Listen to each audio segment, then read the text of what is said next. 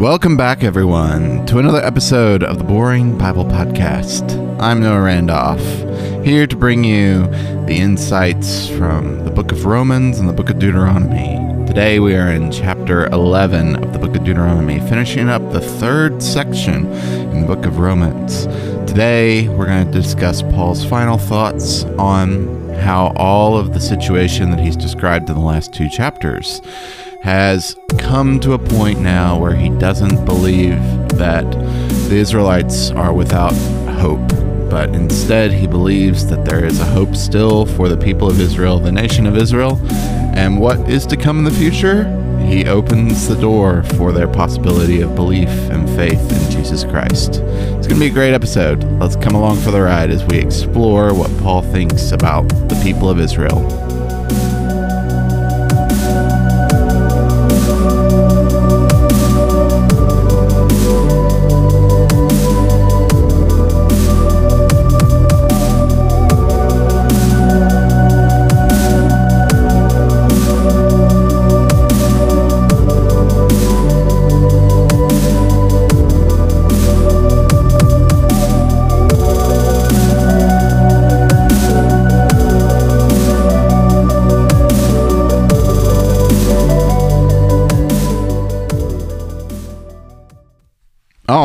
So as we're diving into chapter 11 of the book of Romans, it's helpful to remember how far we've come in this entire book.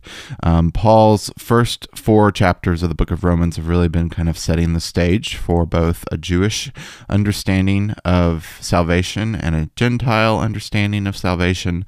And in a huge way, um, he is trying to unite both groups underneath um, the fact that both groups have been doing pretty terribly as far as following after God's law and following after God's edicts, and that they both need Jesus Christ. They both need Jesus Christ um, to be um, a savior for for them. And he spends a lot of time in chapter three showing that Israel um, has no right to see themselves as um, this elect people group um, that uh, has a more special treatment as far as God goes and as far as God's salvation for them goes. It's important to remember, too, that salvation for the Jews didn't mean where do we go when we die, but it meant um, uh, being rescued from Roman oppression, being rescued from all of the nations around them, and being uh, re-established as a nation um, with the Lord living and residing in the temple at the top of Mount Zion,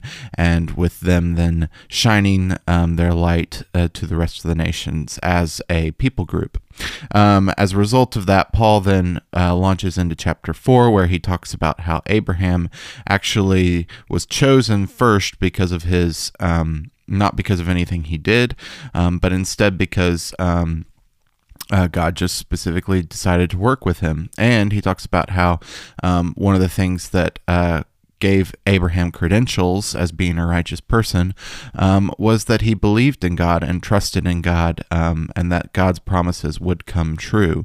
And trying to uh, work those out through the story of Hagar, for instance, um, or several times in the story when he tries to move God's plans along, um, ultimately always fails. And instead, it's when Abraham just trusts God and lets God work um, that God sees it as righteousness. As a result of that, that, he then um, takes another step back and looks at the story of Adam and how Adam has, um, in many ways, um, situated humanity in the situation in which death is very much at the forefront of every human's life and experience, and um, that Jesus has come along as a uh, reversal of that um, action. And Jesus then becomes the person um, that uh, both a Jew and a Gentile can look towards um, to escape from death, um, escape from sin and the power of sin and death.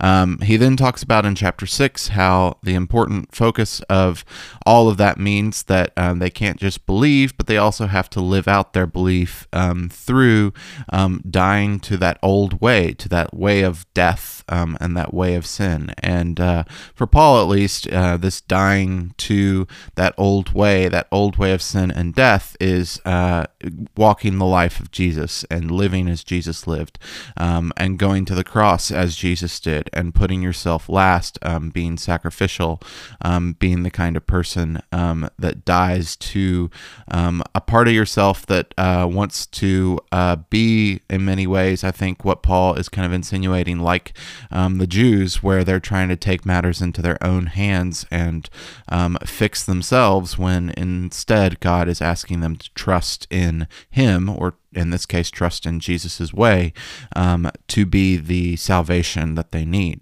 As a result, um, he then launches into chapter 7, where he really starts to break down the problems with the Jewish way of trying to save themselves. Um, and he shows that the law, um, which has been sort of their saving grace for pretty much the entire Old Testament, actually hurt um, Jewish people when it came to um, them trying to live at, live out um, uh, they the life that the law called them to live out. Um, Paul then launches into one of the most beautiful chapters in the book of Romans, chapter 8, where he then expresses how the Holy Spirit replaces the law in a huge way, and the Holy Spirit becomes the life at which a Christian then lives, um, and at which a Jew and a Gentile can both see themselves as united under and both see themselves as really the Israelites of the Old Testament what they were ultimately called to be, and that it's uh, living a life of the Spirit that will revive all of the death that's been inside of them, that's been caused by both Adam and by the law. And as a result, um, Paul sees this new people that's been revived by the Holy Spirit um, as um, going to eventually become co heirs with Jesus and um, bring about um, the restoration of creation. Um, and he also sees this co heir, uh, this new people group that's been revived by the Holy Spirit, living the way of Jesus as um, the um, people that were elected, even back in the Old Testament, as the true seed of Abraham, um, and as that um, people group that were foreknown, predestined, um, called, and adopted, um, and now to be glorified um, eventually one day, but already starting to be glorified. He then launches into this section that we're in now, where um, a big question that a Jew would have as a result of that is, well, what about the Old Testament promises specifically to the Jewish people? And so Romans 9 then is a huge exploration of how, even in the Old Testament, um, Jewish um, uh, selection has never been about their own abilities to live out the covenant, um, but has instead always been about God's mercy and Him deciding to have mercy when He wants to have mercy, um, and Him deciding to have justice when He wants to have justice. Um, and their whole story and their whole relationship to God has never been one in which the Israelites have been faithful, but instead has been one in which they were always failing and God was having mercy on them because He decided to have mercy on them.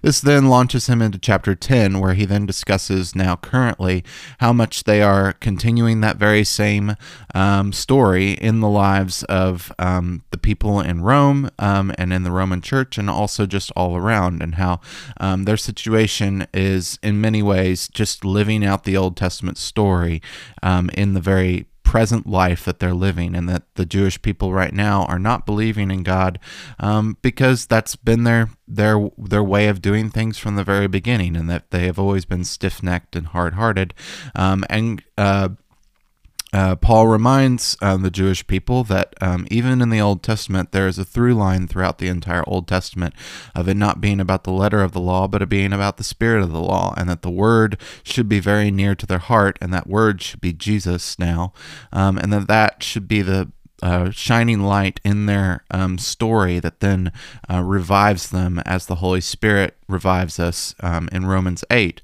and causes them to be um, a new kind of people um, that can be unified with Gentiles. Um, and he calls them to that um, as the hope of um, that chapter.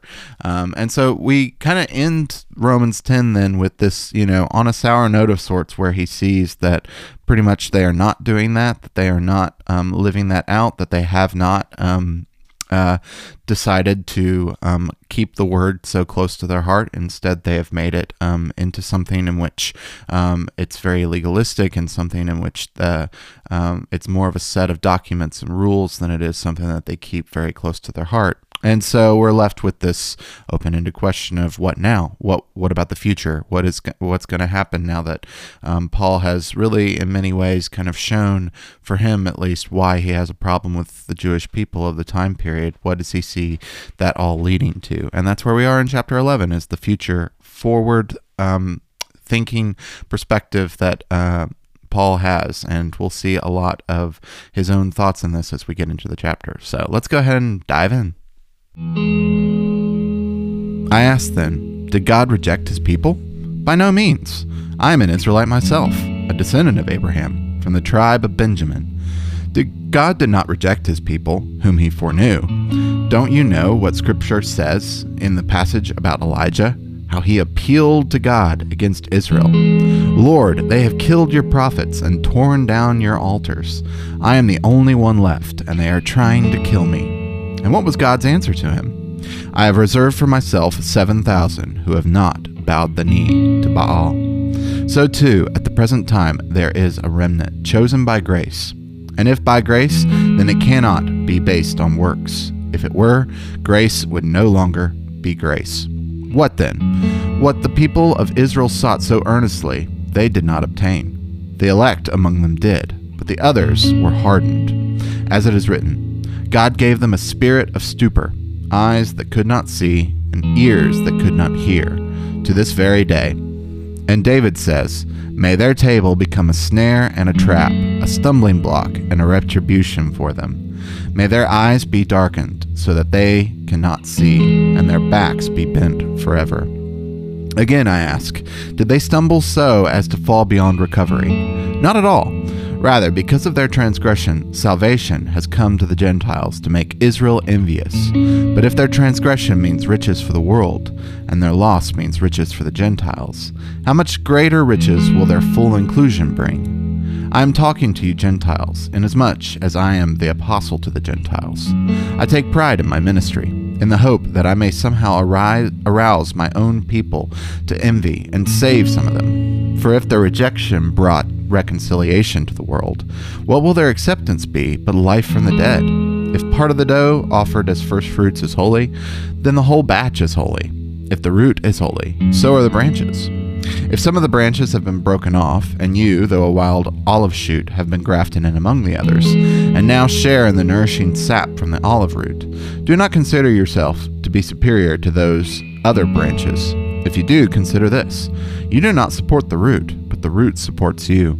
You will say then, Branches were broken off so that I could be grafted in. Granted, but they were broken off because of unbelief, and you stand by faith. Do not be arrogant, but tremble, for if God did not spare the natural branches, he will not spare you either.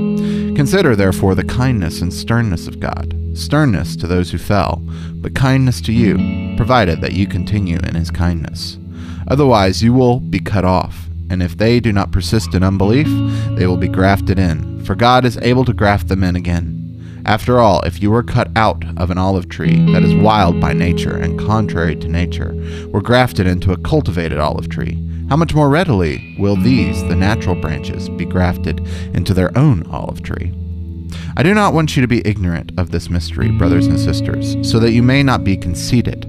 Israel has experienced a hardening, in part until the full number of the Gentiles have come in. And in this way, all Israel will be saved, as it is written The deliverer will come from Zion. He will turn godlessness away from Jacob. And this is my covenant with them when I take away their sins. As far as the gospel is concerned, they are enemies for your sake. But as far as election is concerned, they are loved on account of the patriarchs. For God's gifts and his call are irrevocable. Just as you, who were at one time disobedient to God, have now received mercy as a result of their disobedience, so they too have now become disobedient, in order that they too may now receive mercy as a result of God's mercy to you. For God has bound everyone over to disobedience, so that he may have mercy on them all. Oh, the depth of the riches of the wisdom and knowledge of God! How unsearchable his judgments and his paths beyond tracing out! Who has known the mind of the Lord, or who has been his counselor? Who has ever given to God that God should repay them? For from him and through him and for him are all things. To him be the glory forever. Amen.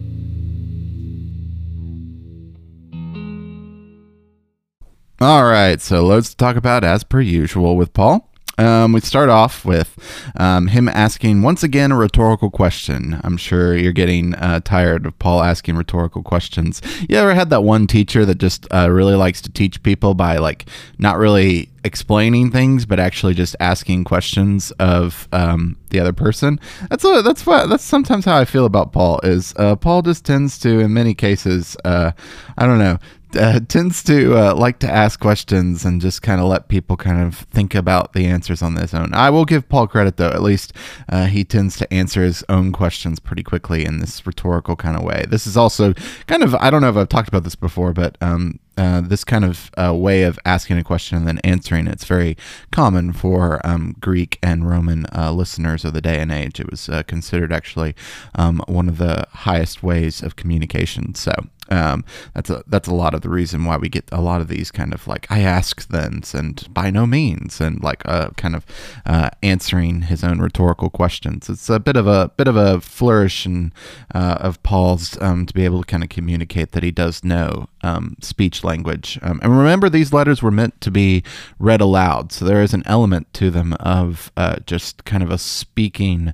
um, nature to them. They weren't written to be read; they were written to be read aloud, um, and so they have kind of that, um, I guess I would say, like vocal component to them. And um, whoever would take the letter um, to the church that it was given to was actually probably instructed in the way that they were to read the letter aloud um, with certain intonations and with certain um, pauses and um, really uh, charged with uh, a way of almost preaching the letter through the way that they were supposed to read it. It's one reason why sometimes I try and make it as much as I can that way. Obviously, I was not trained by Paul in how to read the the letter aloud, so we kind of miss that here in the time period today. But it is an interesting feature of just uh, how they would go about reading letters in that kind of time period. It was sort of um, the closest they would get, I guess, to like audio recordings, like podcasts and things of that nature. So yeah, um, it's kind of an interesting feature of that time.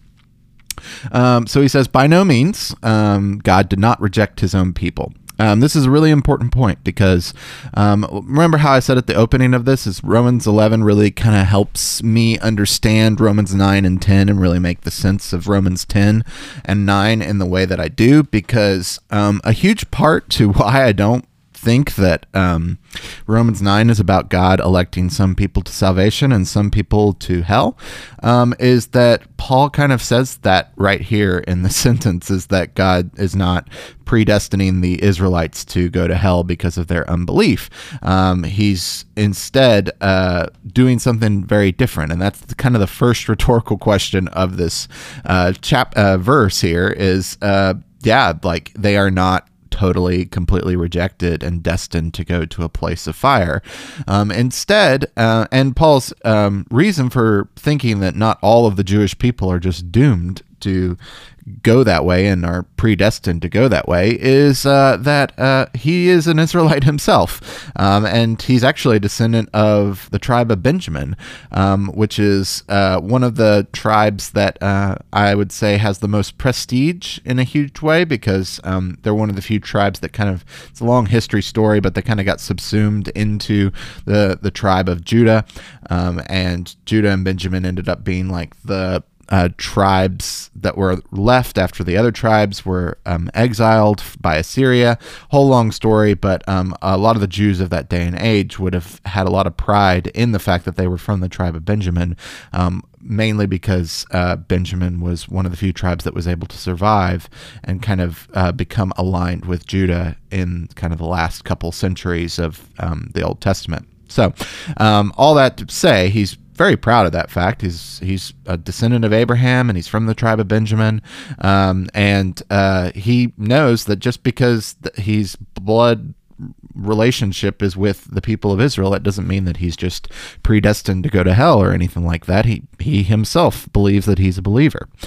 God did not reject his people whom he foreknew. and again, remember how I said that um, him starting out with those he foreknew, he also predestined, was um, uh, really just kind of uh, implying that um, now Christians are living out the life of what the Israelites are. This is where I get this from. Is um, uh, the idea here is that um, once again we see this coming up is that the foreknowing of a people group is originally the thing that um, uh, the Israelites held as a status is that God foreknew them and then predestined them.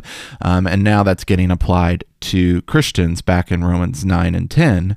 Actually, in Romans 8 is when that really starts. Um, and this, again, is really just like where we kind of see his thinking going is that um, for those he foreknew, that original people that were originally foreknown were the people of Israel. And he says here that God did not reject those people, the people that he foreknew. Don't you know what scripture says in the passage about Elijah, how he appealed to God against Israel? This is an interesting passage. Um, this is one that you can find. I'll actually kind of pull up the uh, reference here just so you can at least know where this is. Um, this is in 1 Kings 19, verses 10 and 14. Um, this whole story is interesting because. Um, this is um, during the time of um, King Ahab um, in the northern tribes of Israel. And at that period in time, the, the king was, uh, we'll just say, very far from God and had married a woman that was even further from God. And they had um, systematically um, persecuted a lot of the prophets of that time period that were following God, mainly because they would come and tell Ahab and his wife that they were going to die or that they were going to experience a famine or a drought, and uh, they were not happy with such negative prophecies, and as a result of that, they wanted them gone. Elijah was one of these people, and Elijah actually um, uh, has a whole story that results from that, in which um, he uh, challenges all of those that um, all of Ahab's um, prophets um, who are prophets of a God named Baal and challenges them to see um, whether or not God is going to answer um, him or if God is going to answer these, or if Baal is going to answer all these prophets that all of Ahab and his wife have. Um, the whole story um, is a really interesting story. You can go read about it, but the end result is actually that God answers and Baal does not. And Elijah actually. Um, uh, forms a coup in which he kills and murders almost like 450 of Baal's priests. As a result of that, um, uh, Ahab and specifically his wife are none too happy about that, and they basically put a bounty on his head and force him to have to run away. Um, because he killed so many of their prophets, and now they're going to try and kill him in return. And so um, he has this really sad story in which he just really wants to die um, because everybody's out to kill him and he feels like he's a failure now after the events um, transpired and he doesn't feel like he has anything worth giving to God anymore.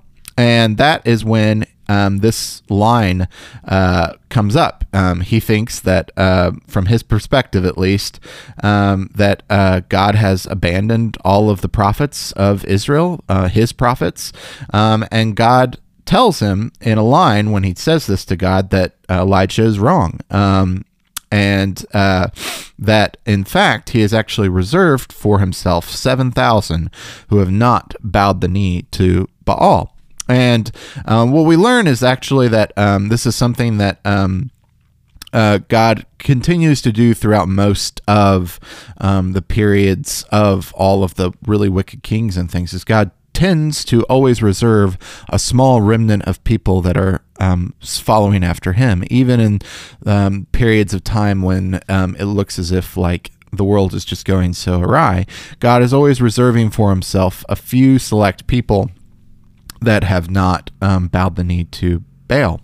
Um, and so Paul uses this as kind of an explanation for himself, at least, of how even within the own people of Israel, there's a thread in which God always reserves within that own people of Israel people that still follow after God. Um, and that even if you look at the whole group as a whole and say, well, most of the Jews are not. Um, responding well to Christianity, um, you can see that there's always this small group of people, Paul includes himself, I think, in this category, of people that do believe in Christianity and do value Christianity and do value who Jesus is.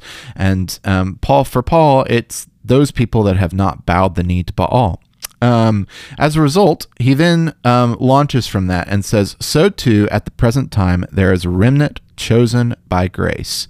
And if by grace, then it cannot be based on works. If it were, grace would no longer be grace. So a lot of people here, um, this is another kind of Calvinist first, in which a lot of people here are like, oh yeah, yeah, the hasn't been, it's not by works, it's not by like trying to work your way into salvation. Um, uh, it's by uh, uh, grace that you are saved, right? Like that's you know they've been chosen by grace, not by works, right? Um, and you know I I really you know it's it's hard because a lot of these verses it really takes like one. Uh, I guess I would say with a lot of these verses, the way you are processing and thinking about it, and already tending to be inclined to read it are going to influence how you read verses like this. Um, and there's no way around that, is that there are just certain verses like this one in which if you start with a mental framework that makes sense of this verse from that kind of view of Paul is talking about works versus grace as far as salvation goes, um, then yeah, you're far more likely to kind of get into um, that kind of thinking, in which this is all about um, God choosing some people to be saved and choosing other people not to be saved. That's actually a way you could read it, and it really boils down to where your starting point is when you come to a verse like this. Whereas, you know, we've been working through this entire whole section, and the way that we kind of start off with this is Paul is not talking about. Um, people being saved from heaven or hell. He is talking about choosing people um, specifically that are going to be the people that are within his grace and that they are going to be people that are his people, are Christians, but it's not necessarily about um, whether or not they are saved or not saved from an afterlife situation, but instead it's about him choosing people that will become Christians that still have to live that out. Otherwise, they will fall away, right? And so the point is not that he's choosing these people in grace to be um, uh, saved from some uh, eternal destination, but he that he's choosing this people to be his people, right? That's what we've kind of set up over the last couple chapters. Is that the choice is not a destination choice; it's a vocation choice. It's a choice to be a people that is the people of Christ, right? Um, and so, yeah, that very much is a calling. We talked about that in the last couple chapters of how um, they were called, um, and that calling is very much a choice that God does, and He calls those people to that choice. But whether or not they live that calling out, whether or not they uh, remain within that calling, is very much an open ended question and something that Paul will actually say you can fall out of that calling at any point. And that's what we'll get to at the very end of this chapter. So when you come to verses like this, you know, I do give the Calvinist points credit in in that like yeah they are chosen by grace. Like it's not something based off of uh, what they've done in some sense. It's just based off of their uh, receptivity i think to god's calling. Um, and paul will say it later on in um, this chapter actually um, that it's based off of whether or not they believe in god and his calling or not believe in his calling. Um, but overall like you know it's still um, the fact that there are some people that God reserves and other people that God does not reserve, and you can't get around that. That is just part of passages like this, and this is that's where I do give people that are more of a Calvinist persuasion points. Where I disagree with a Calvinist tends to be that. Um, oftentimes they see the choosing as being a choosing of salvation and i see it as a choosing of a vocation that may have that ends in salvation, but um, we differ on what they're being chosen for, if that makes sense.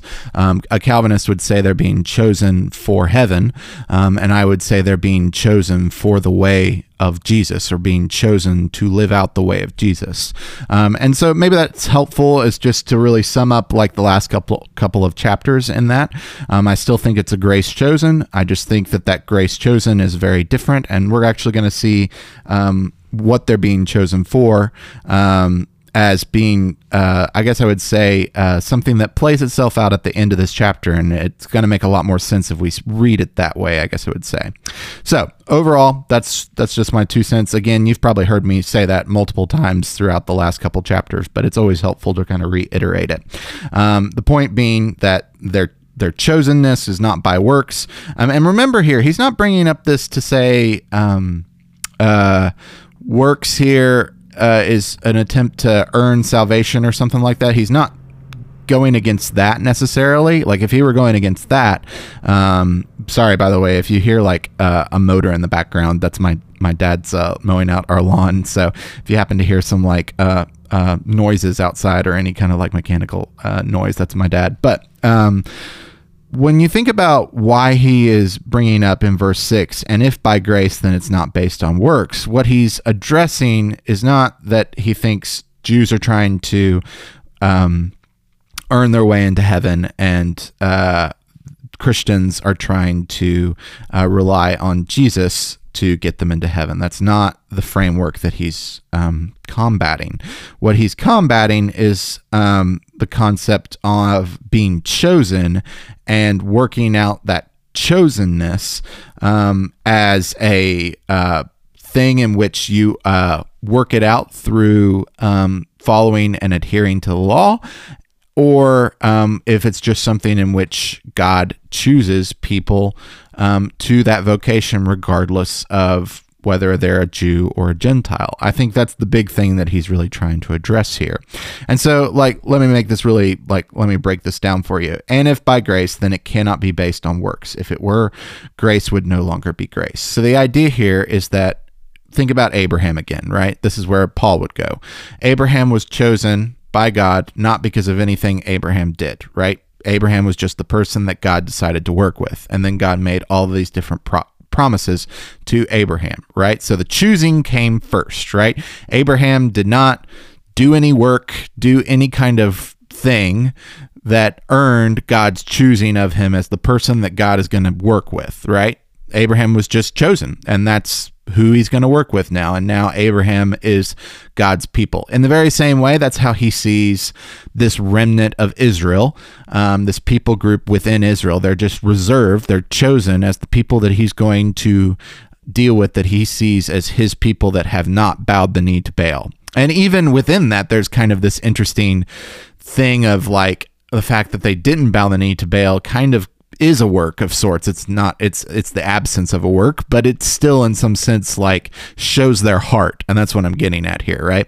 Um, there's a lot of things you could get into with that, but at the at the very like base level, I do think that Paul's point here is to say that it's not something in which they follow a bunch of laws and codes and edicts, and that's them what makes them uh, people that God is then going to select and be the people that he's going to set up as his special people. That's not how it's going to work. As what Paul sees is that God just selects people regardless of their works, um, and that he is then offering them that grace of selection to that people. Um, and then as a result of that, it's their job to then continue in that way and to live the way that they are then selected in. They are to remain in that way all through their life. And if they remain in that way all through their life, then they shall receive um, salvation, right? We've talked about that in a lot of the other episodes and things of that nature. Um, so it's really important to remember that the grace of a person comes through the forgiveness of their sins, not through their eternal destination. The etern- their eternal destination is something that comes way later on. Um, the the grace that's happening is in God selecting people and saying to this specific people, um, this is the people I'm going to work with. This is the people that I've decided to have mercy on. This is the people that, as far as their eternal destination, as long as they don't do things that uh, uh, go awry of my way of doing things, right? Um, if they don't, if they step away from the way of Jesus, then I will be uh, wrathful on them. And we saw that in Romans 2, right? Um, but as long as they stay within the way, right, they are a people that are receiving grace in this election that's happening. Hopefully that makes a lot of sense. I, I find a lot of times with this, it, it it's it's one of those things where um, it's so nuanced and so uh, specific. I guess I would say that like uh, a lot of times uh, it can become kind of I don't know. It can be be hard even to like represent what you're actually believing. Um, and so I find I find a lot of the time that um, uh, because it's so nuanced of a view, um, you'll find people on either side of the aisle that kind of uh, assume that you're either on their camp or against them. Um, and uh, walking down that middle line is so so hard sometimes because there are certain elements of it that I do agree with, and then certain elements I don't agree with. So, um, and again, remember this is all just my opinions on it. So go and do your own reading and research on passages like this. Um, but again, I, I think that there are two things to really keep in mind here when it comes to um, it being by grace and not by works. Um, uh, this idea is not um, that he's talking about earning your salvation versus not earning your salvation, but he's talking about election here and whether election is based on grace or if election is based on works. Um, that's the first thing to keep in mind is that we're talking about election, not um, salvation. And then two, um, that election itself is not being elected to an eternal destination. It's being elected to be the people of God that God is going to work with. Hopefully, those two ideas make sense. If you can grasp those two ideas, you've pretty much got the verse. Verse 7 What then? What the people of Israel sought so earnestly, they did not obtain. Right? So the idea here is that the people of Israel, for a very long time, have wanted to obtain the status as the people of God. They've wanted to be God's people because if they could be God's people and be called God's people, if they could be that people that um, God is going to bless with all of the things that we've been talking about in Deuteronomy, they're going to get all the things that happen, right? All of the the the city's going to be on the hill. They're going to be known as God's people. They're going to have God's name written on their hearts, right? And they're going to be shining out to the rest of the world. That's the ideal dream for an Israelite is to be known as that. And so the point is is that they've been trying to earn that status as God's people. They've been trying to earn the election of God as um, Paul sees it. The elect among them did, but the others were hardened. As it is written, God gave them a spirit of stupor, eyes that could not see, and ears that could not hear to this very day. So notice what he says here. Um, uh, Israel was seeking after that uh, status, and that a chosen amount of people within Israel did um, actually receive it as they were seeking it. Um, but the wider v- people group of Israel did not receive it. And so that's a really important point because seeking this kind of um, status as God's people, seeking this relationship with God is really the way we would say it today. Seeking that is not a work, right? Because he said in the line before, um, if it's by grace, then it can't be based on works. So that idea of seeking um, God and earnestly trying to obtain that relationship with God in in and of itself is not considered a work. It's the way that you go about seeking that that becomes a work. And for Paul, the way that the Old Testament Jews and into the New Testament attempted to seek that was through the law. And for Paul, that was not good. For um, this small elect group of people within the Jewish faith, what they have done is they have sought that through Jesus Christ. And that has been what has elected them, right? So think of it that way as like it's not even just that God is just like arbitrarily choosing, is that they are in some sense seeking as well. So there are really three things with these verses to keep in mind. One, that these people are seeking to be the people of God and to be elected. Um, and that that seeking to be elected is then what God does for the people that seek it in the right way. That's point number one. Um, the way that uh, Paul sees them seeking it in the right way can't be through works, but it has to be through grace. And so that's where Jesus comes in. And then finally, that seeking to be the people of God is not seeking a final destination, but is seeking to be in close relationship and being in covenantal relationship with God. Those are the three points. Again, I've said those already, but I think it's helpful to kind of reiterate all of those points, um, especially because this is just so dense. Um, so he talks about then um, the elect among them did, but the others were hardened. And then he um, quotes a passage from, um, interestingly, uh, Deuteronomy 29, which is a. Uh, Pass, a chapter that we just went through on the Boring Bible podcast.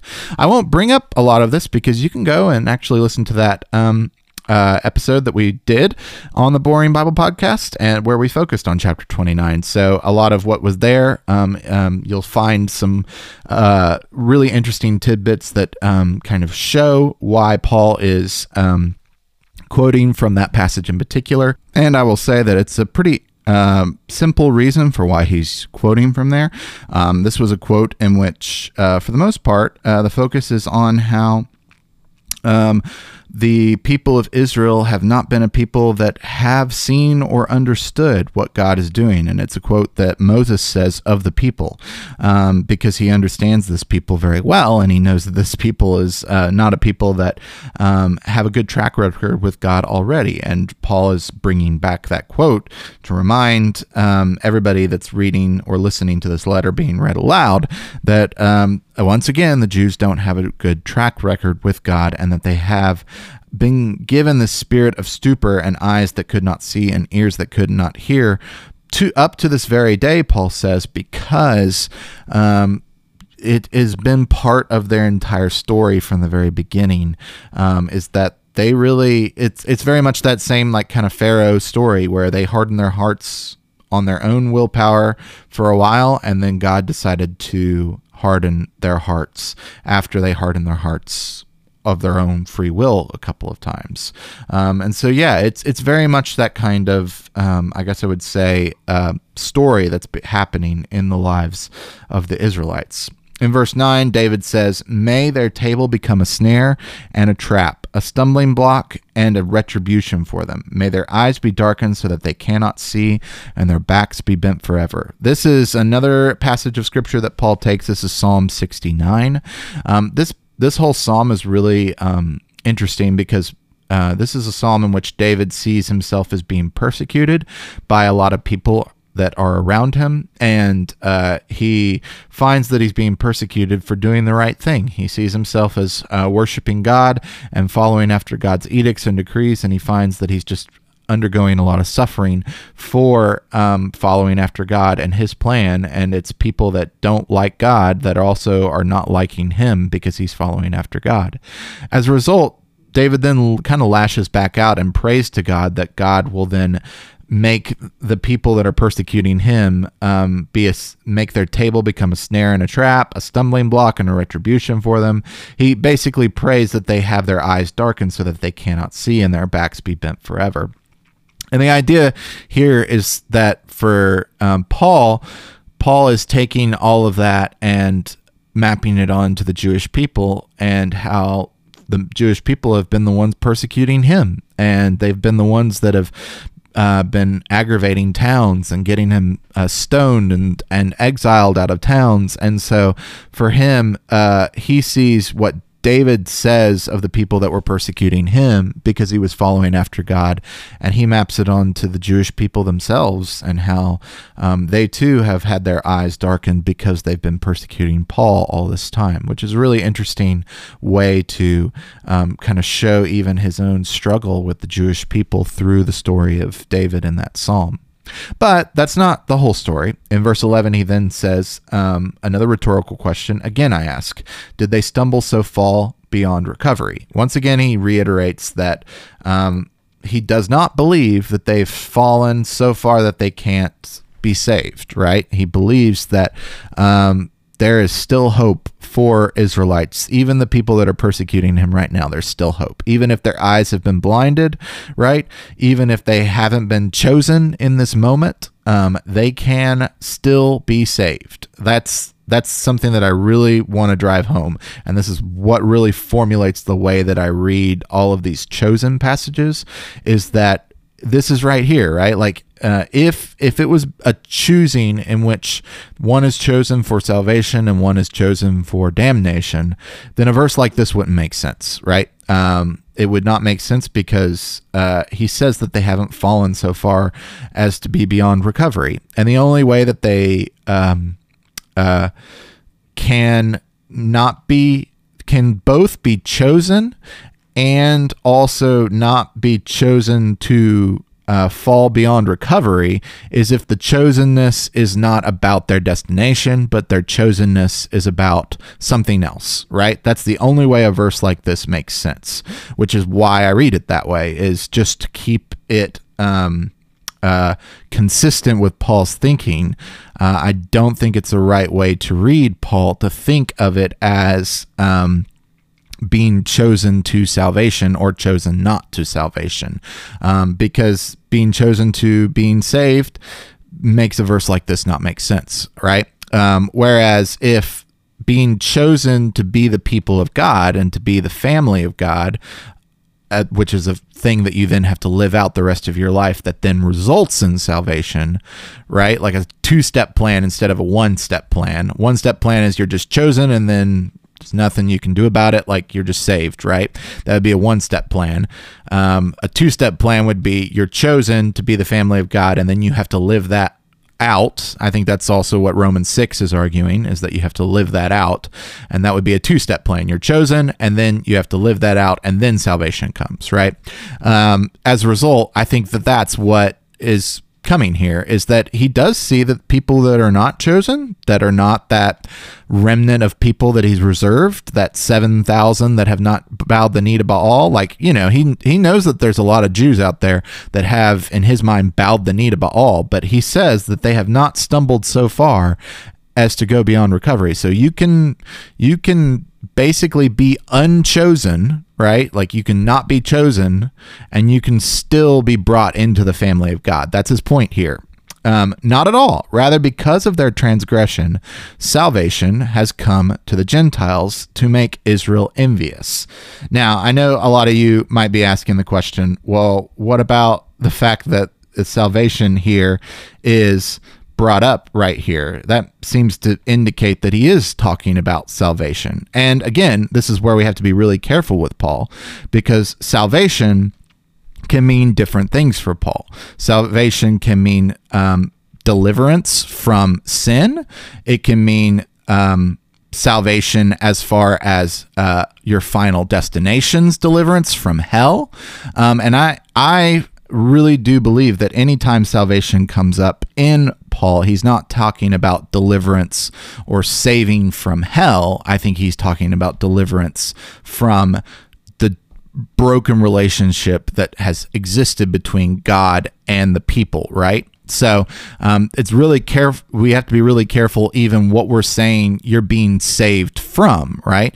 Um, and again, I think I don't think that I'm too far off on this because in in uh, Romans two he talks about how there's still a saving or a salvation that's yet to come um, in um, that final judgment, and it's that final judgment that's going to reveal um, really what was going on inside a person's heart all that time, um, and as a result, right, like that is a completely different salvation than what the salvation he's talking about in like something like Romans 3 and 4, where he's talking about restoring the relationship between God and the Gentiles and their relationship of brokenness because the Gentiles have been living a life of sin all their life and uh, doing things in such an effrontery way to God. It's really hard to kind of map that out when we have like theological definitions for salvation, right? Like we we have definitions of salvation as meaning oh, salvation is something when we, we're talking about the afterlife alone. And it's, you know, it's really important too, even in the Old Testament, when um, the Old Testament uh, translators translate the words for um, rescuing. They oftentimes use the word salvation there um, in place of rescue, um, when I actually think it's better to translate it as rescue um, because rescue is less, uh, I guess, it's less theologically um, uh, dense, and it's a word that I think kind of really uh, doesn't have that kind of theological um, uh, what's the term? Uh, like that theological like back catalog of very big um, doctrinal debates all been around this word right? Um, and so as a result i think i think sometimes when we come to even passages in the new testament where we see something like salvation all of a sudden getting mentioned we really have to be careful there and ask well okay is this is he talking about heaven and hell? Is he talking about being saved from um, sin? Is he talking about being saved from death? What, what's going on here? You know, um, and I think th- that here in this case, especially with the context that that's around it, salvation has come to the Gentiles to make Israel envious. I think what's what he's talking about here is he's not talking about all these Gentiles are dying off and now they're all going to heaven and that's making all these Israelites jealous. I don't think that's the context. I think what he's saying here is that God has restored the relationship with Gentiles where they are now becoming the family of God. They have they have now been delivered in the way that Israel wanted to be delivered. Um, and as a result of them now being delivered and now being back in right relationship with God, um, that is making Israel envious because that's the thing they've wanted and they've wanted to do by following the law this whole time. Hopefully that makes sense. Again, it's it, I, it teaching Romans is one of those things too where it really depends on how you interpret terminology like the word salvation, righteousness, um, law, um, all of these different terms and how you define those terms will inevitably define how you read this book. Uh, and so it's really important to really think about what those terms mean and how you are defining those terms. Don't even let me define them for you. Just go and figure out for yourself like how are you defining these terms um, what does salvation mean for you does salvation mean every time it comes up in the book of Romans, does it mean being saved from uh, hell and um, being saved to heaven? Does it mean being saved from a Romans 1, um, living a life of debauchery and being then brought into a life of living like God wants you to live, which is kind of how I take, take it? Does it mean being saved from um, sin, um, being uh, having the status as a sinner and no longer then having a status as a sinner. There are multiple ways that you can look like look at the term salvation and define it. And it's really important to nail down how you best think Paul is using that word so that it then influences how you read the book of Romans. And again, like I said, I'm not trying to just like paint a picture of this is the right way and then everybody else was wrong. What I'm trying to do is show you my way of reading terms like this, at least as one option.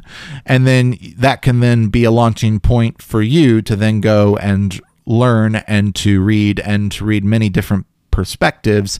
And also, my hope is by hearing probably a different perspective than you grew up hearing, it'll give you enough of a door open that you can understand that there are multiple ways to read a book like Romans and you won't be so cemented in one view, um, but instead be open to multiple different views because, like I said, we're all Christians. We're all trying to figure this book out. We're all trying to understand this book. And merely the fact of me giving a different opinion than what you might have heard growing up is going to help understand that oh there are multiple ways to read this and that can help me so that I'm not just very staunchly in one opinion, but now have heard multiple different opinions and can then come to the conclusion that I best feel represents what Paul is actually communicating. Hopefully that makes a lot of sense. But again, a lot of this time, it's just kind of down to how we decide to um, decide our terms and what what those terms mean. Um, and again, each of us are going to have our own arguments for why our terms and how we're defining them make sense. A Calvinist is just as much going to have that as I am. Um, and we're, we're all, I think, the best way to go about that is just to be honest about the fact that that's what we're doing, you know? But if their transgression means riches for the world, talking about Jews here, and their loss means riches for the Gentiles, how much greater riches will their full inclusion bring?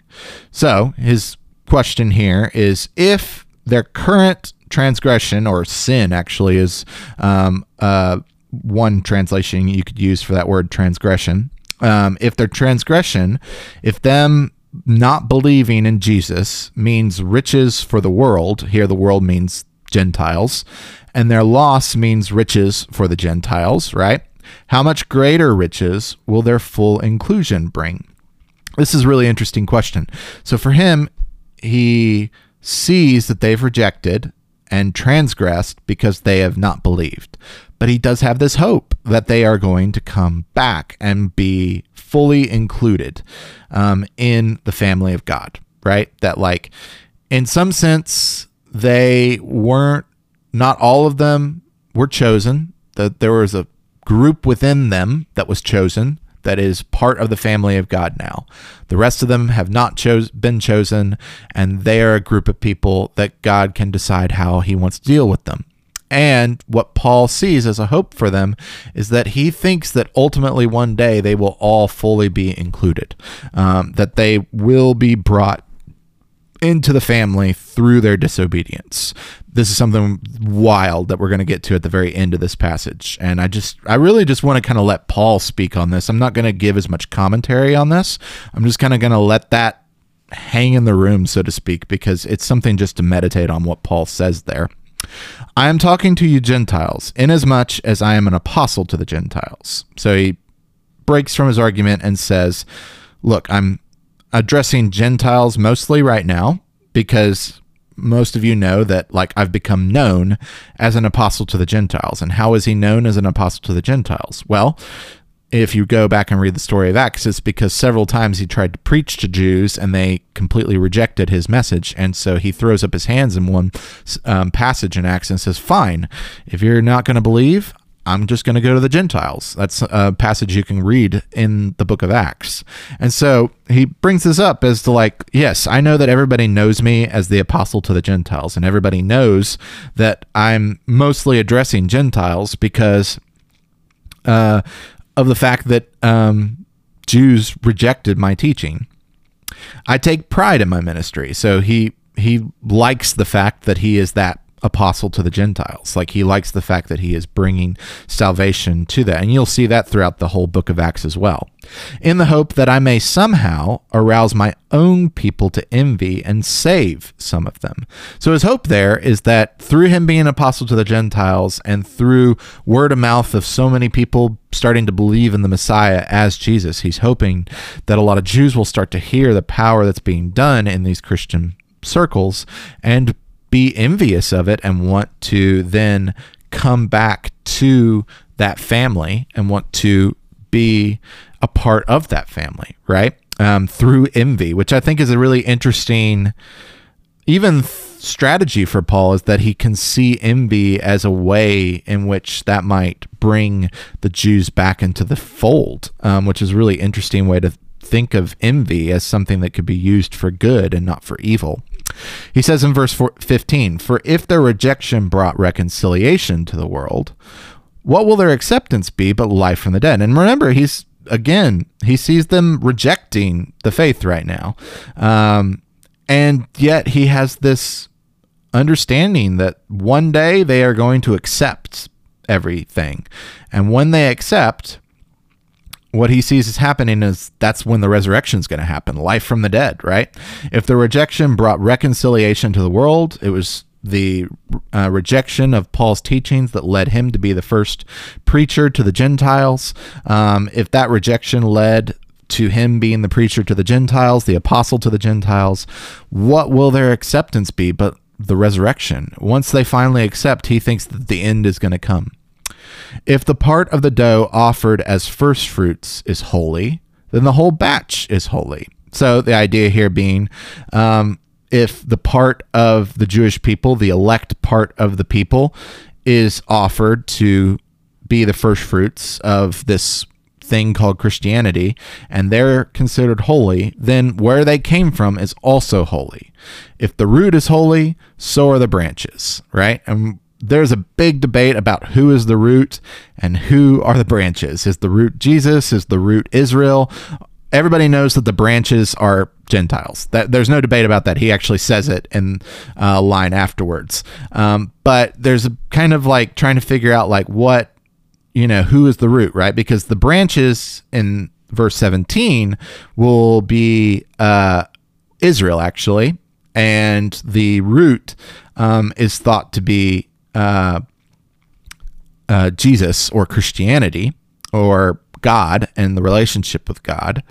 Um, but it's it's sort of an open ended question of uh, what is verse 16 referring to when it refers to dough and first fruits and uh, the first fruits of the dough and then the root and the branches. Um, I think for my for my money, um, first fruits here is something that he calls Jesus um, in Romans eight, and so um, a lot of a lot of commentators have argued that um, the first part of the dough is not um, uh, Israel or the elect of Israel, um, but is Jesus, and that the the whole batch then is where Jesus came from, um, and Jesus came from Israel, and so that the whole whole batch is Israel.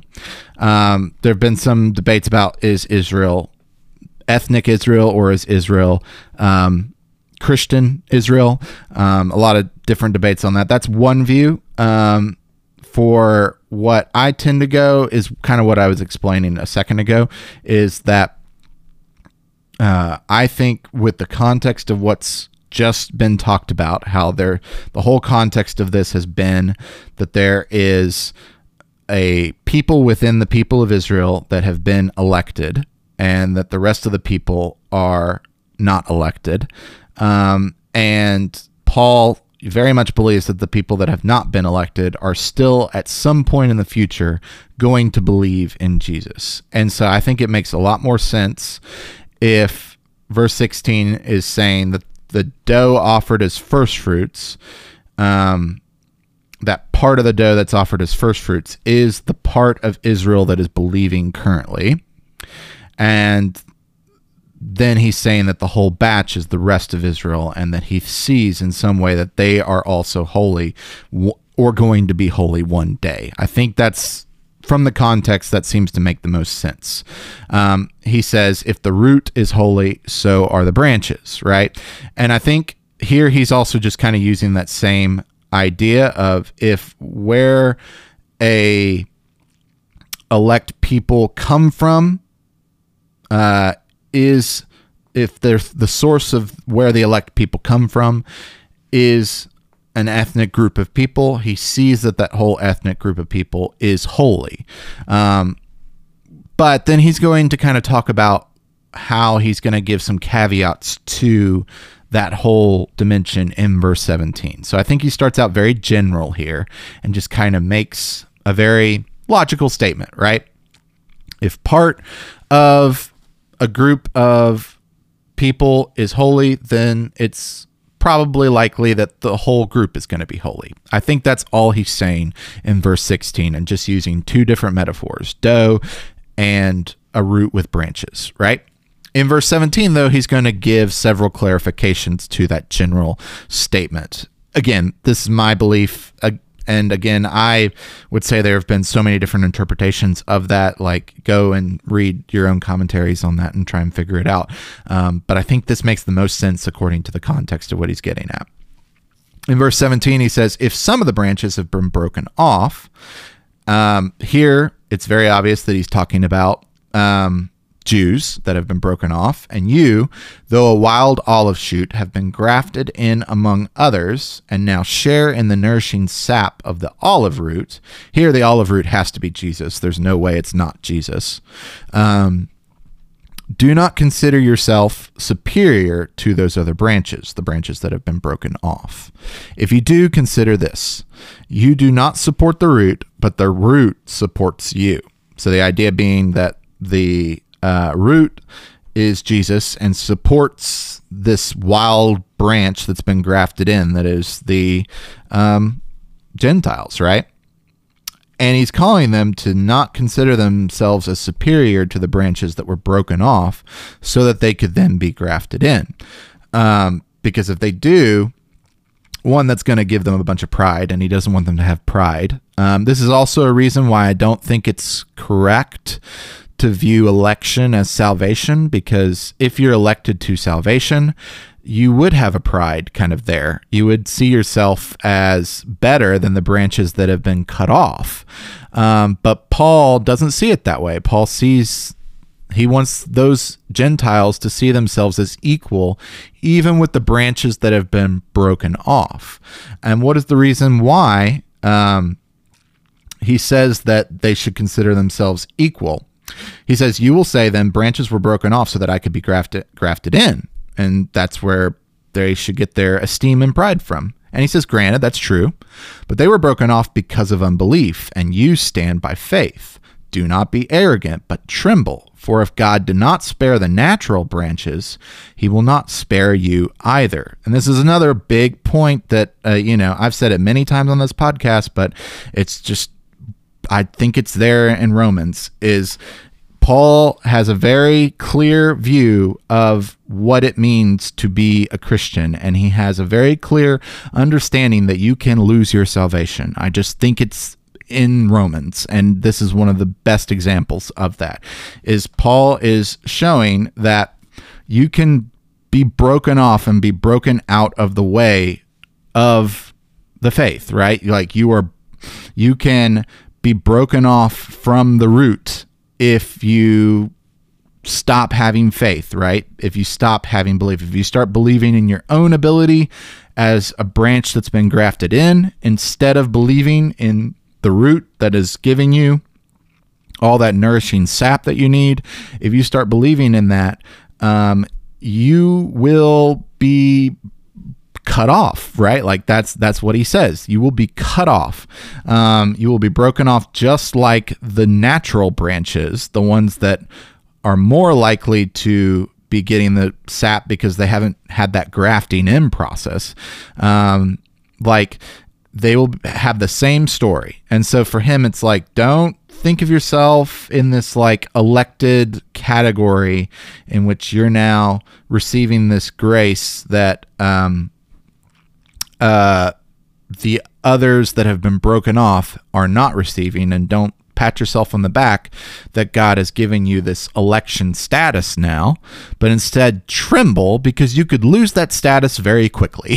is really what it boils down to. You just as much as the Jews were elected in the Old Testament and lost that status pretty quickly, a Gentile can be elected and lose that status very quickly. I think that's what he's getting at here. And again, I think that that's just a pretty standard reading of this whole section here.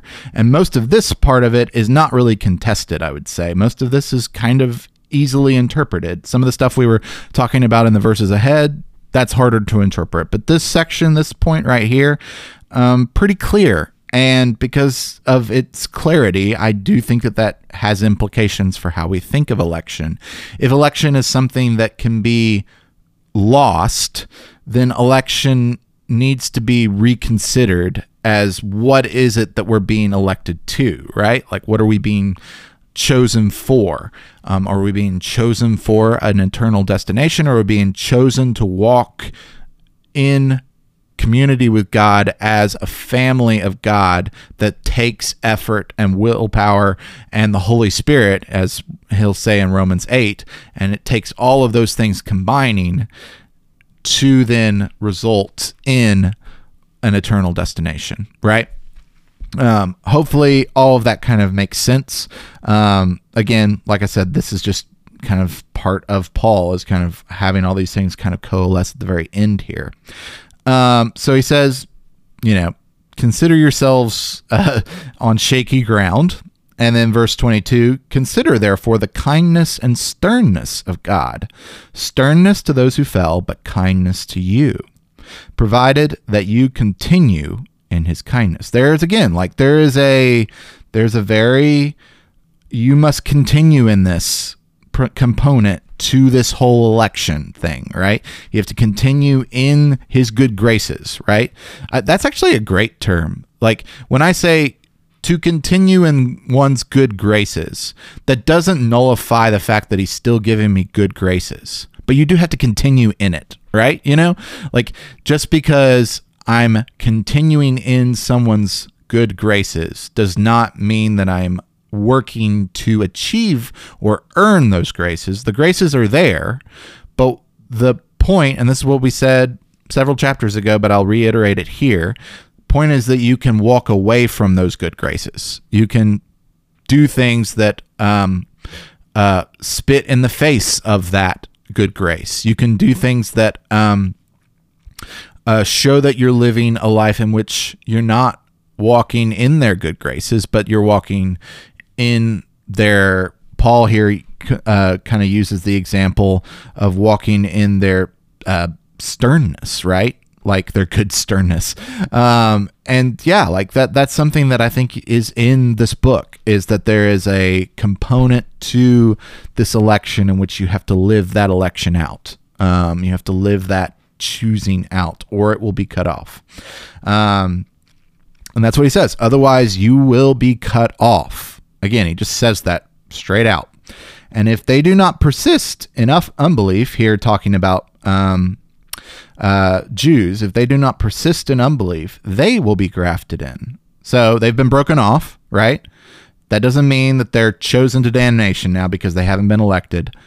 It means that they have just as much of a chance of getting in if they believe, right? Like, yeah, like it's not it's not all without. And remember, Paul really does believe, I think, that they have this hope that because of some of the promises made in the Old Testament, they ultimately will believe one day. That's something that Paul really um, uh, believes in. And it's something that I think, if, you know, there's a lot of talk about like, uh, the end of the world coming soon and Jesus coming back soon. I do not believe that Jesus will come back until I see Israel like as a I'm not even talking like the nation of Israel located in the Middle East. I'm just saying until we see a huge group of Jewish people become Christians, I do not see um, any of the end time stuff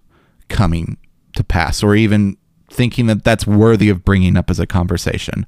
Like for a lot of people, it's like how awful the world is is the first indicator of whether or not the end times are upon us or something like that. For me, my first indicator would be what Paul is saying here in this chapter of how it's all of a sudden a huge conviction and convincing that happens in Jewish people in which they all start to believe in Jesus and call on Jesus as the Messiah.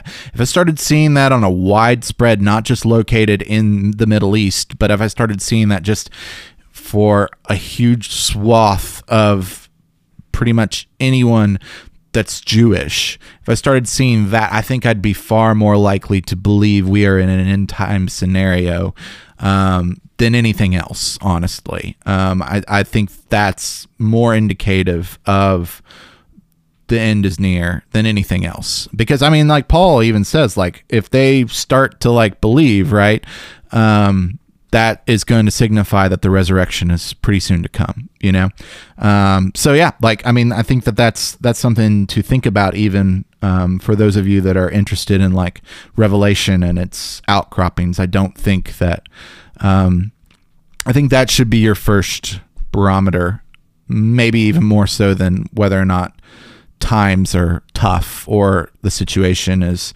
godless or, you know, um, things are just getting more and more um, uh, horrific um, when you look at the news. Um, again, that's a that's a podcast for another day, but it that just feels more accurate even to what's going on here.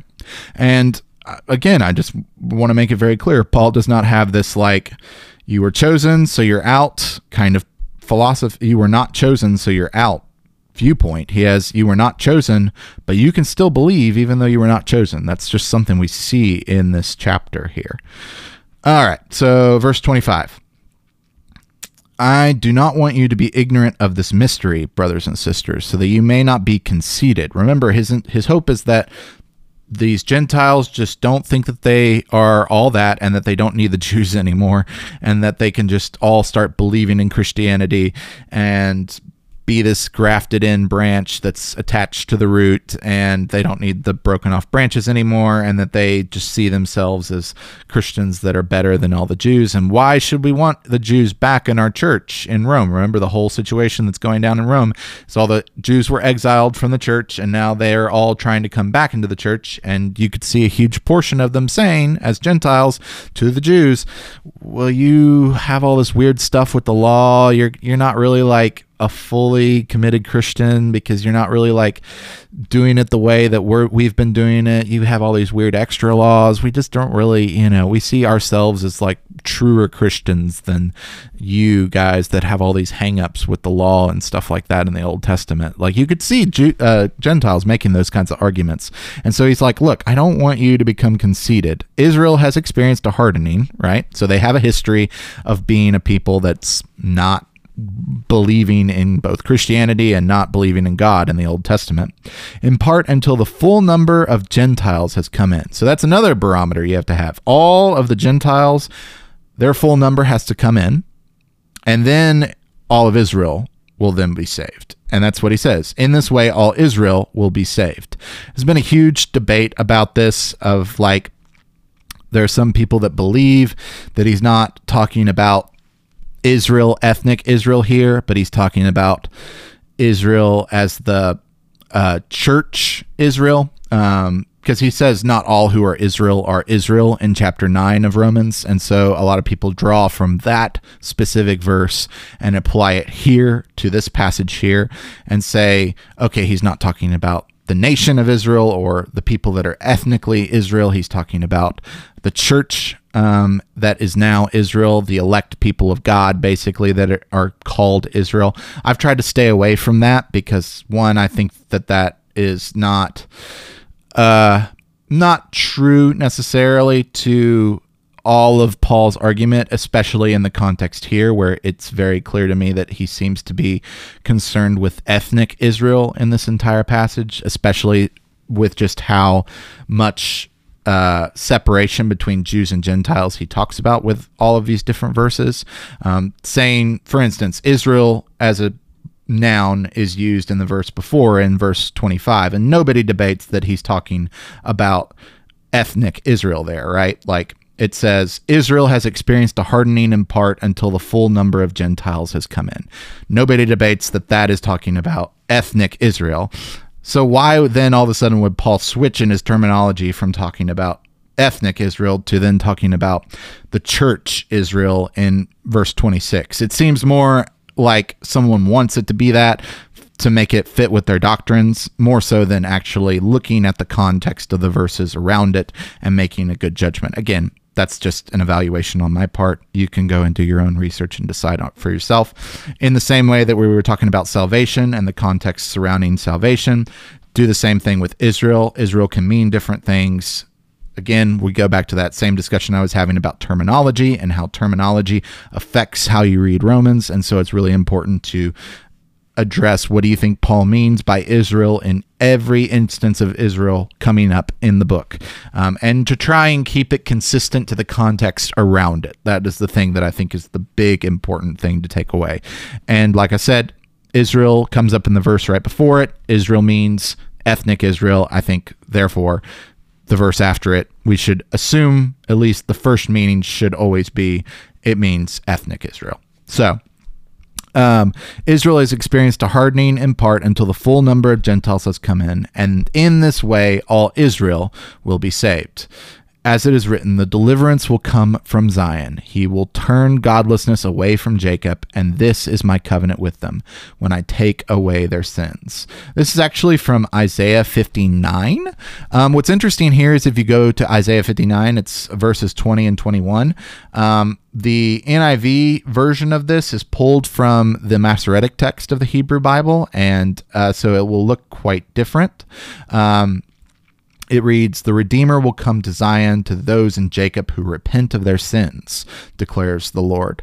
As for me, this is my covenant with them, says the Lord. My spirit who is on you will not depart from you, and my words that I have put in my mouth will always be on your lips, on the lips of your children, and on the lips of your descendants, from this time on and forever, says the Lord. So that's the NIV pulled from the Masoretic text. This is the Septuagint translated in English, and this is what the Septuagint says. Um, uh, verse 20 the, the deliverer will come for the sake of zion and he will turn ungodliness back from jacob and this is my covenant with them says the lord my spirit which is upon you and my words which i put in your mouth will not cease from your mouth or from the mouth of your descendants for the lord has spoken from the present to the end. So, notice a big kind of difference between those two. I just wanted to call that out in case you go back and like go to that reference. Uh, sometimes uh, the Septuagint is very different than uh, our translations that pull from the Masoretic text, and this is one of those examples in which it's pretty different. And the point here, just to bring those up, is to show that. Um, in the Septuagint version, the focus specifically is on God promising to the people of Israel to make them a godless nation. Whereas in the NIV version, it almost makes it sound as if they themselves will uh, live uh, a blameless life before God rescues them. Um, and so, because of that difference, I just wanted to highlight that um, it's just a difference in uh, the Septuagint versus the Masoretic text. And whenever you find a difference like this, always go with what the New Testament authors quote, because that's going to make more sense for their argument and what they're doing. And so, for Paul at least, his point here is he sees that God is promising to Israel that he is going to get rid of all of the wickedness and stubbornness that they have had since the very beginning of the relationship with him. And he sees this as part of the covenant that he has made with them. And so there's still that promise that's yet to be fulfilled, which is why Paul believes that the whole of ethnic Israel will eventually come to believe in God. He believes that because this promise was made to them. And uh, again, this is where I differ with some people that interpret this promise being adapted to the church and ethnic Israel now no longer has this promise made to them. I think this promise was made to the nation of Israel in Isaiah 59. So therefore, we should always think of it as a promise first for the Jews. And if it has any ramifications for Gentiles, it's because we've been grafted in, not because it was a promise made to us, if that makes any sense. So he sees this as a um, covenant that um, he's made with them when he takes away their sins. Verse 28 As far as the gospel is concerned, they are enemies for your sake. so what's interesting here is he sees that the fact that the Jews are enemies of God as far as the gospel, the good news, is concerned. They don't believe in the gospel, so they are enemies. But notice this. Notice again. This is this is probably the best example of why I don't think election and the gospel are the same thing. If election and the gospel, he would not have this sentence in this chapter. But as far as election is concerned, they are loved on account of the patriarchs. So election is something, like I've been saying throughout this whole whole section, election is something that is separate from the gospel good news. It's something that happens to Israel specific and then happens to a subgroup of people within the Jewish people and to Gentiles that believe. Okay? So keep that in mind. Election is not the gospel, election is the thing that happened to the patriarchs, to Abraham, that then works its way through the whole Jewish story. We talked about this in Romans 9, works its way all the way through the um, Jewish story. And we see time and time again, God is choosing to work with people that are not great people, um, that are people that uh, don't in many ways deserve to be chosen. Think all of the judges and people like Samson, people that are in the Hall of Faith that oftentimes don't deserve to be in the Hall of Faith, right? Choosing to deal with those kinds of people. And it's whether or not they live up to that choosing, which defines their outcome, right? That's what we're talking about when we're talking about election, right? Um, we're talking about being chosen to be uh, in the family of God, not being chosen to be saved. Does that make sense? And even you could even say they're being chosen to be saved. They just have to live that out, if that makes any sense. Um, so you could even say that and it not totally be wrong. It's just confusing. Um, and that's why I'm trying to avoid saying that, you know? Um, and, and that's the important part here is as far as the gospel is concerned, the Jews are enemies right now, but they're still elected, is Paul's point even though they've got a at the very beginning of this chapter he just went on to say there's a a subgroup within them that has been elected as far as Christianity goes. They're still elected as far as God choosing them as a nation, right? As an ethnic people group. For God's gift and his call are irrevocable. So it's not like he just pulled the rug out from underneath Abraham and he's now no longer going to deal with Jews, just going to deal with Gentiles or basically any Jew or Gentile that now believes in Christianity. No, he's still got all the promises he made to the people of Israel ethnically, and he's still got all the gifts that he's promised to that people yet to be fulfilled, and that's something that's going to happen in the future. Just as you were at one time disobedient to God, have now received mercy as a result of their disobedience think about Romans 1. They've been disobedient for almost uh, three, 4,000, however many years they've been around as a culture and society, all the way up to this point. And uh, God now is having grace and mercy on them and allowing them to be part of the family of God, right? He's allowing them entrance. He's allowing them to have a relationship with Jesus. He's allowing them to have a restored relationship with God, right? All that's happening because the Jews are not believing. And it's because of their disobedience and not believing in Christianity that's letting all of these people now be able to become part of the family of God. That's what he says here. They are now, because of that disobedience, allowing the Gentiles to be brought into the faith. So they too now have become disobedient in order that they may now too receive mercy as a result of God's mercy to you. So his point is, Gentiles, you were disobedient for a very long time, and that ended up in mercy. It ended up in mercy because that's what y'all are getting to reap the rewards of right now. So now they are rejecting the gospel right now, and they are being disobedient. And yet, where does Paul think that's going to end? In mercy as well. So that everyone basically is unified under the same story of they're both living a life in which they both have a period of time in which they just live a very disobedient life. And then God's going to bring them back into the fold and have mercy on them. And that's what he says in the final verse For God has bound everyone over to disobedience so that he may have mercy on them all. So once again, we're back to Romans 3. We're all in the same boat, right? Everybody is disobedient, and both a Jew and a Gentile, and we all are going to be brought into mercy at the very end. There's a lot of implications to that. There's that's the closest I think Paul ever gets to being a universalist here in the Bible. I don't think this is a universalist verse, but it's the closest he does get. And I think that that is the thing that then launches him into this ending section of the whole section that we've been going through where he's been talking about Jews. And he talks about how he just can't shut up about how awesome God is.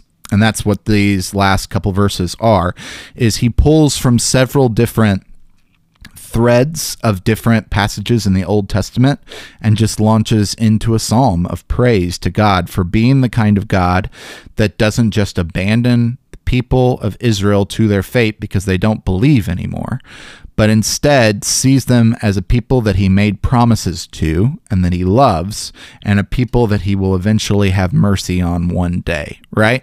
And sees that that story is the very same story that he's having with the Gentiles, and that he's treating all humanity this way.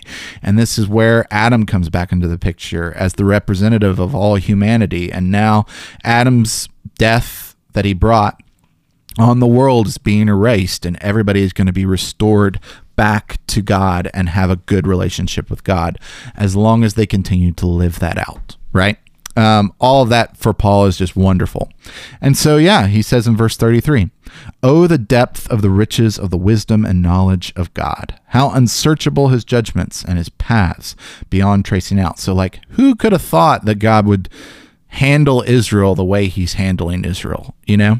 Um, this is a wild ride for the people of Israel, the nation, the ethnic group of Israel. Right? That's a this is a crazy, crazy, crazy story, twists and turns. And who could have thought that that was how he's going to do it? Is he's actually going to use Israel's disobedience to let the Gentiles become what the Jews have always wanted to be, and as a result of that, that's then going to eventually result in the Jews coming back to the faith. Um, beautiful.